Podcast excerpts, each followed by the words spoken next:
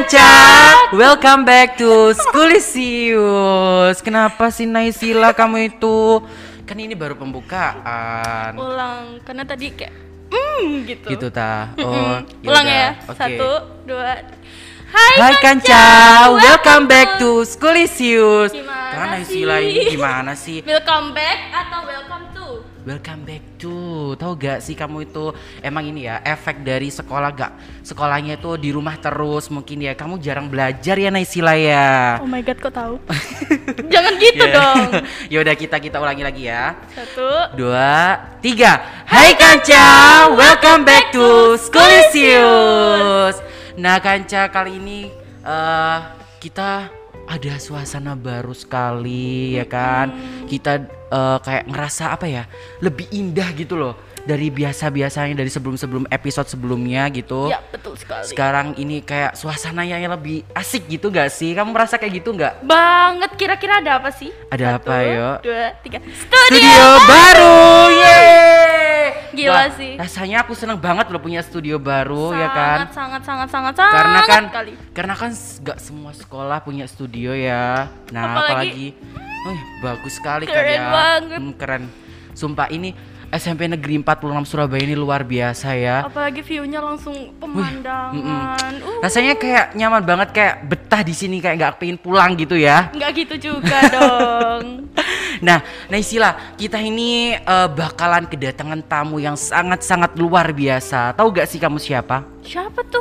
Ya, pokoknya luar biasa. Dia itu sangat inspiratif banget, terus membuat masyarakat di luar sana itu sangat terkagum karena eh, dari sifatnya dia gitu loh, sangat inspiratif banget. Hmm, Nanti aku kasih tahu sih? deh. Penasaran kan? Kepo nggak tuh? Kan kepo kan ya. Yaudah, kita langsung di ngobrol seru. Nah, Kanca, ini dia tamu-tamu yang sudah kita nantikan dari tadi ya. nggak? Iya, betul sekali. Ada Pak Budianto di sini sebagai pengusaha klinik masa sumber sehat. Betul ya, Pak ya? Iya betul. Nah, ada juga Kak Mek, alumni SMP Negeri 46 Surabaya. Say hello ke Kanca dong, Kak Mek. Ayo, hello. Ya. Oke, Naisila, kali ini kita akan berbincang-bincang eh, bersama dengan kedua beliau yang sangat menginspirasi kita semua ya, tentunya eh, orang-orang yang di luar sana. Karena beliau-beliau ini sangat-sangat luar biasa bakatnya. Betul banget. Nah, oke kita mulai dari Pak Budi dulu. Halo Pak Budi, assalamualaikum. Waalaikumsalam warahmatullahi wabarakatuh. Gimana kabarnya Pak Budi? Alhamdulillah sehat. Sehat selalu ya Pak ya. Oke. Nah Pak Budi, eh, kita kan eh, pengen tahu nih ya Pak Budi ya, se Pak Budi ini eh, sebagai pengusaha ini tuh sebagai kayak gimana sih Pak? Bisa dijelasin nggak sih Pak di kan di kancah-kancah yang ada di rumah? Oke, terima kasih waktu yang diberikan. Eh, kebetulan saya pengelola dari salah satu klinik masas atau klinik pijat biar keren gitu loh. Jadi Oh, iya, klinik iya. masas gitu. Masas gitu. ya. ya. Kalau klinik pijat kan tempo dulu, Oh, sekarang iya, klinik benar-benar. masas Iya, kan iya. gitu. Kita kasih nama, kita kasih nama sumber sehat eh, yang berarti sumbernya kesehatan. Kesehatan. Seperti itu. Dan di situ saya merekrut eh, dari teman-teman disabilitas netra seperti saya senasib sih seperti saya gitu Oh, begitu. iya jadi tujuan saya untuk membuka lapangan kerja bagi teman-teman saya senasib agar mereka tidak menjadi beban keluarga tidak menjadi beban pemerintah minimal mereka bisa menghidupi dirinya sendiri seperti Oh, itu gitu. Mas. Nah, Ya, oke. eh, klinik masa sendiri itu udah berapa lama Pak didirikan dan itu sudah diresmikan oleh siapa? Eh, didirikan itu saya dirikan itu mulai tahun 2019 Tahun 2019, Iya, di baru tahun Mm-mm. kemarin ya Pak ya? Iya, baru tahun kemarin. Iya. Itu pas eh, pembukaannya itu 25 Februari, Hmm. operasionalnya itu pas eh, ini 7 Maret. 7 Maret, Iya, gitu. oke, seperti itu. Itu berarti kawan-kawan yang bekerja di situ semuanya adalah orang-orang yang tunanetra gitu ya Pak ya? Iya, benar oh gitu. demikian. Nah, ketika Bapak eh, menjalani kegiatan seperti itu, apakah Bapak ada kesulitan waktu eh, memijat orang-orang seper- orang-orang seperti kita gitu?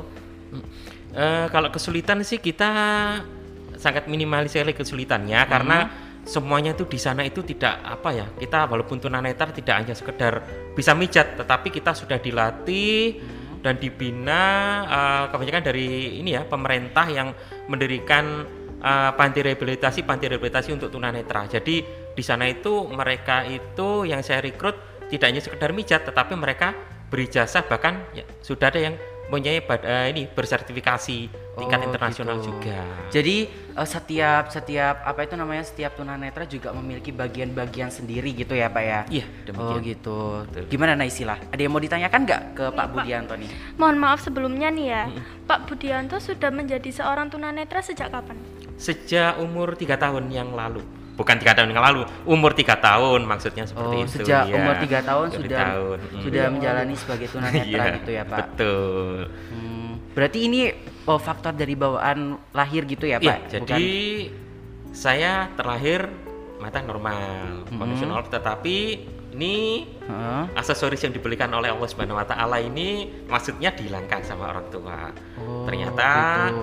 Perjalanan berkendak lain setelah dioperasi ini Hmm. eh, ada tanda ini eh, dioperasi gagal.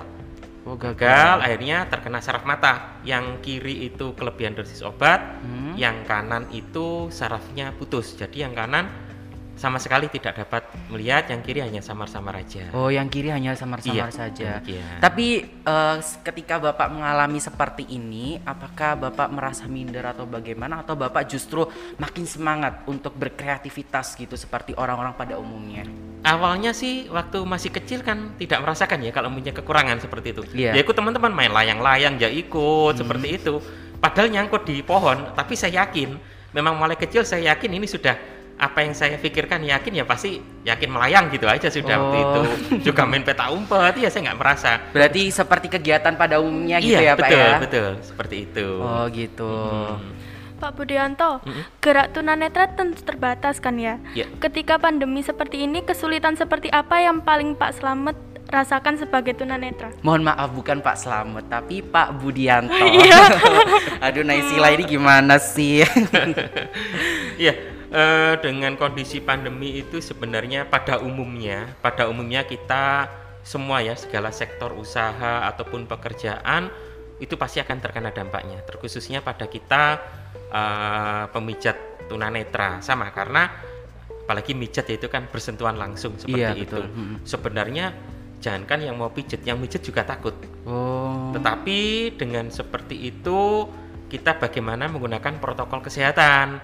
Jadi di tempat klinik yang saya kelola itu klinik masas itu depan protokol kesehatan ada tempat cuci tangan, Hmm. masuk juga ah, ini kita punya termogan juga bunyi loh mas termogannya. Mas. Oh gitu. Iya. Jadi tetap mematuhi protokol kesehatan Iya. seperti dianjurkan oleh pemerintah gitu ya iya, Pak ya. seperti itu. Ya, pakai visil, pakai masker, Hmm. mencuci tangan sebelum dan sudah itu sudah kita lakukan. Kemudian spray sekali pakai, sarung banter sekali pakai, Oh seperti gitu. itu. Jadi eh, kebersihan di eh, Tetap terjaga tetap ya? terjaga ya di sana ya. Iya, jadi memang harus seperti jadi itu. buat kanca-kanca semua jangan khawatir buat pijat di sana karena di sana itu kebersihannya udah mantap, udah dijaga ya. Jangan khawatir tentang kebersihan, oke? Dan yang te- terpenting tetap menjaga protokol kesehatan ya. Iya betul, itu yang paling penting karena kan masih kondisinya seperti ini ya. Hmm. Oke Pak, eh, kali ini saya mau langsung ke Lanjut ke Kak Mek-nya. dulu. Kak Mek ini adalah seorang kawan netra yang selalu menemani eh, para tunanetra di sana. Nah Kak Mek, aduh Oke, Kak Mek ini udah tertawa terus ya kebawaannya ya. pemalu ya. Iya. Mungkin karena baru pertama kali bertemu dengan kanca yang ada di rumah. Oke. Tenang, tenang. Nah, Kak Mek gimana kabarnya Kak Mek? Alhamdulillah baik. Baik ya. Kak. Oh ya, dengar-dengar Kak Mek juga alumni SMP Negeri 46 Surabaya. Terus kok bisa bergabung dengan Home Santren itu bagaimana Kak? Eh, itu semua hanya kebetulan yang udah di desain sama Allah sih gitu aja. Oh gitu. Jadi Hmm, Terus juga apa itu namanya Kak Mek juga sebagai kawan eh, Kawan netra. Kawan netra. Kawan netra. Berarti itu menemani para tunanetra gitu. Yoi. Oh, Benar. itu gimana Kak? Apakah ada kesulitan atau apa yang mau diceritakan dibagi pengalaman sama kanca-kanca di rumah? oke, terima kasih atas kesempatannya untuk Oke. memperkenalkan kawan netra sekalian juga. Iya. Jadi kawan netra itu adalah apa ya?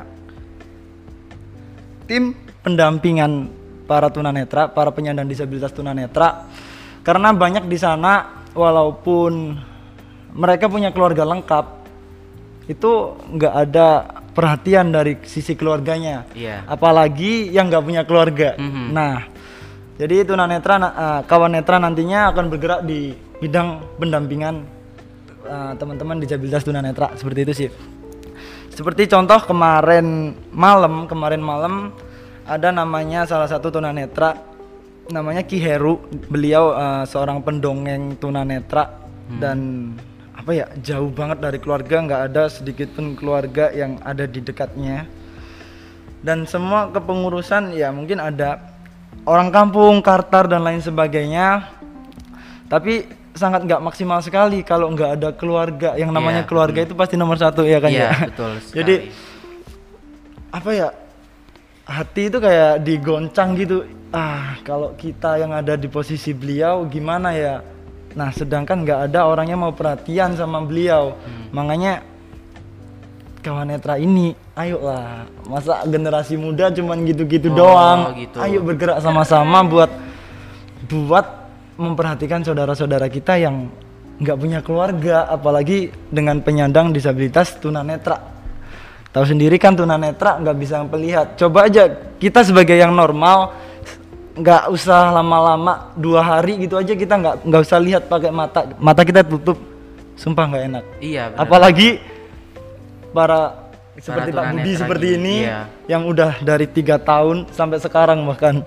Wah gila Nah, banget sih kalau- perjuangannya Eh, bicarain sama orang-orang tunanetra gini, itu orang tunanetranya ketika dipertemukan di jalan gitu langsung diajak buat gabung gitu atau ada ada hal lain kayak eh, berjumpa dengan keluarga ini gitu. Mau mau apa itu yang tunanetra mau di mau diajak buat gabung atau kayak bertemu di jalan gitu. Oh, orang ini buta gitu buat kita ajak aja buat apa itu namanya bergabung di kawan tunanetra untuk mengasah kreativitasnya gitu. Oke. Jadi seperti ini Mas Gio.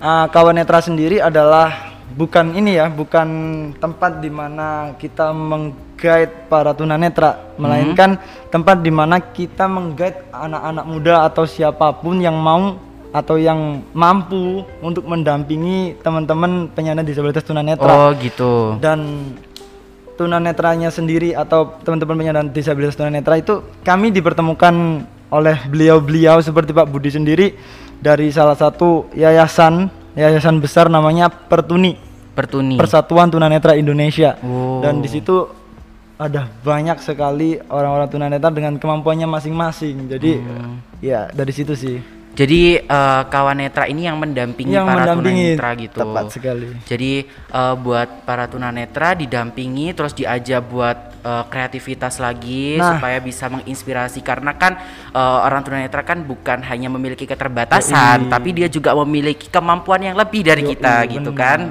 Iya, gimana Naisila? Sejak kapan bergabung di Kawan Netra? Ah, kebetulan Kawan Netra barusan didirikan tahun kemarin, oke, tahun 2020 kemarin dan acara yang sudah dibuat ini ah, bulan Desember tepatnya acara kampanye pijat gratis tunanetra. Karena ya pandemi ini ya karena masalah pandemi ah, semua usaha itu susah dan akhirnya para tunanetra, para penyandang tunanetra ini juga kehilangan pekerjaannya dengan kam- eh, dengan kami mengadakan event yang ya lumayan menggait banyak orang.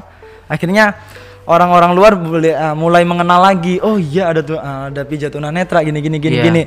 Dan yang acara yang terakhir kami buat adalah ini khataman tunanetra. Khataman Jadi tunanetra.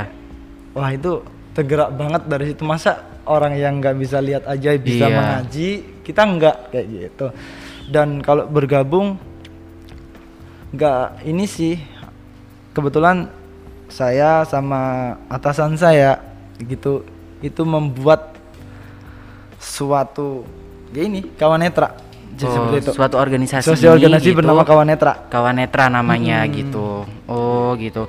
Oh ya Kak Mek, Eh, saya mau tanya nih. Kak Meg juga masih menjadi siswa di Home Santren. Iya, betul. Ah, Alhamdulillah sudah lulus sih. Sudah lulus. sudah lulus. Uh, Nah itu bagaimana kak cara membagi waktu antara kegiatan belajar dengan kegiatan sosial seperti mendampingi para tunanetra gitu gimana kak cara membagi waktunya? Cara membagi waktu apa ya? Kalau itu semua tergantung diri masing-masing ya. Kalau saya sendiri, kalau aku sendiri lebih ke soalnya emang dunia sosial tuh asik sih. Jadi apa pelajaran malah sebaliknya kayak Iya. sampingan malah pelajaran. Tapi dunia sosial itu yang lebih utama soalnya kita belajar setinggi apa pun kembalinya juga di kehidupan sosial. Kehidupan sosial. Yo, iya belum minanas itu perlu jadi Oh, gitu. iya. Seperti itu sih. Jadi eh, eh, kegiatan sosial itu malah justru membangun Kak Meg juga untuk Yoi. bisa be- lebih belajar lagi Yoi, benar, secara sungguh-sungguh gitu ya. Benar banget. Oh gitu. Oke. Naisila ada yang mau ditanyakan lagi sama Kak Megnya? Sudah cukup dan itu sumpah keren banget. Ya dong pastinya. Apalagi ini kan alumni SMP Negeri 46 Surabaya ya kan. Pastinya SMP Negeri 46 Surabaya ini itu menghasilkan siswa-siswa yang sangat berkualitas ya kan? Sangat. Ya gitu. Jadi Kak Gio berminat nih nggak eh, berminat nggak? Iya dong pastinya. Pastinya berminat apalagi kan ceritanya udah bagus sekali ya kan. Tersentuh nggak? Iya tersentuh banget lah pastinya. Oke, eh perjumpaan kita sampai di sini dulu ya Kanca. Jangan eh, jangan lupa buat jaga selalu protokol kesehatan dan Pakai masker, jangan lupa. Iya betul, selalu mencuci tangan ya kan Kalau dan lagi selalu di jaga luar jarak. hand sanitizer jangan Mm-mm, lupa. jangan lupa. Awas lupa. Jangan lupa. jangan dibawa aja tapi harus dipakai ya Iya juga ya. kan. Hmm, apose deh nah istilah ini. Nah, oke sekarang Rada-rada. perjumpaan kita sampai di sini dulu ya Kanca. Jangan lupa like, comment, share and subscribe channel 46 dan saksikan terus next episode dari Schoolisius. Sampai jumpa Kanca. Dah.